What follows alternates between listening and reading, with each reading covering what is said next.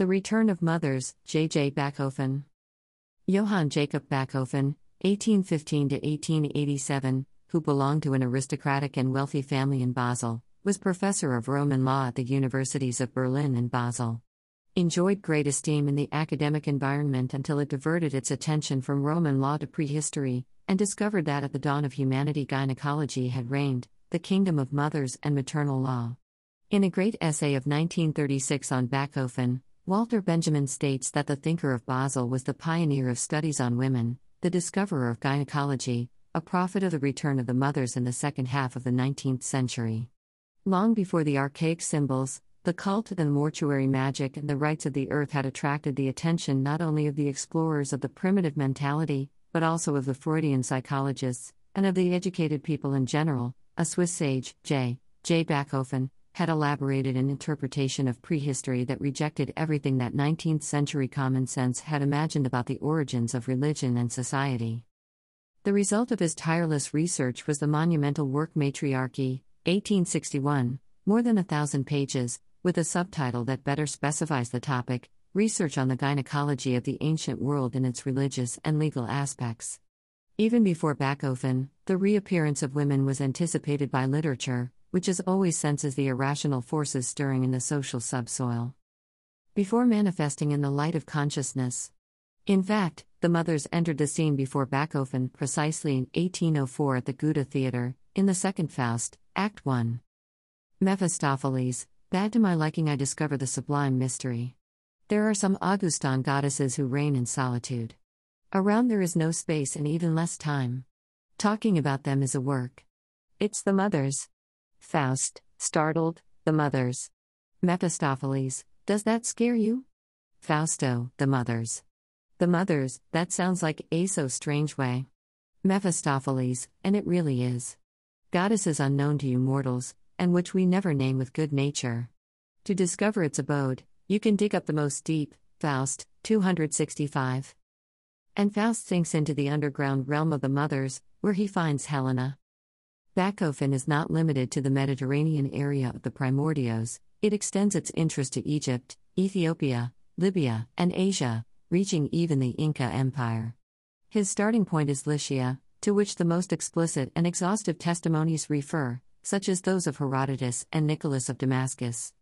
Both describe the customs and customs of the Lycians who, like the Cretans from whom they descended, honored women more than men, took the name of the mother and not of the father, and passed on the inheritance to the daughters and not to the sons.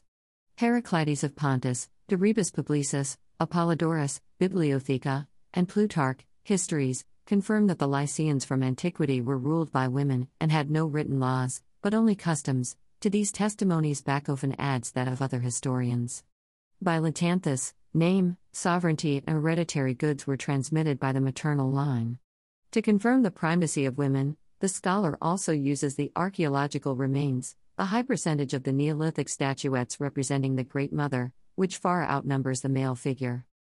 The publication of the matriarchy did not have a favorable impact on the public of the time, except for exceptional admirers, such as Marx, Engels, this is quoted in The Origin of the Family, of Private Property and of the State, and Nietzsche, who from 1869 to 1876 taught classical philology in Basel and knew the work of Bachofen, it is recorded in the library of that city that the philosopher borrowed in June 1871 the essay on the symbolism of the ancients. His use of symbols and myths that, as has been seen, he used as reliable historical sources, without making a distinction between myth and history, was much criticized. For him, the myth is a faithful mirror of all the periods of the history of the primitive peoples, a manifestation of the original way of thinking, formulated in the primordial language. Bachofen supports and uses the interdisciplinary and comparative method that is indispensable today. Stronger was the ideological rejection due to the novel and revolutionary thesis of Bachofen, which put in crisis the historical ideological presuppositions of the family, of private property, and therefore of patriarchy. In fact, the discovery of a gynecocracy, of a kingdom of the mothers at the dawn of the history of humanity, called into question the continuity and persistence of the sovereignty of the paternal right, its irremovability, and thus proved its transient character. Bachofen compares matriarchy and patriarchy, their confrontation and their alternation, the differences between the norms of behavior of the two forms of social organization, the first natural and customary, the second civil and positive, written. The primordial stage, under the dominion of women, had maintained submission to nature, lived as the great mother procreator and nutritious, polytheism, the veneration of the gods, the sacred bonds of blood and soil, the worship of the dead, the community of goods, social equality, universal brotherhood, and, therefore, stability and peace. No internal conflicts or wars were known at that stage. Bachofen evokes with nostalgic accents the maternal era, poetry of history, when the mother child loving bond was closer.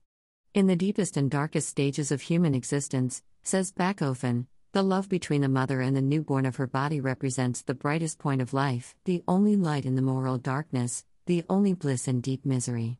From the principle of generating motherhood springs the brotherhood of all men, whose conscience and legitimacy decline when the notion of fatherhood develops.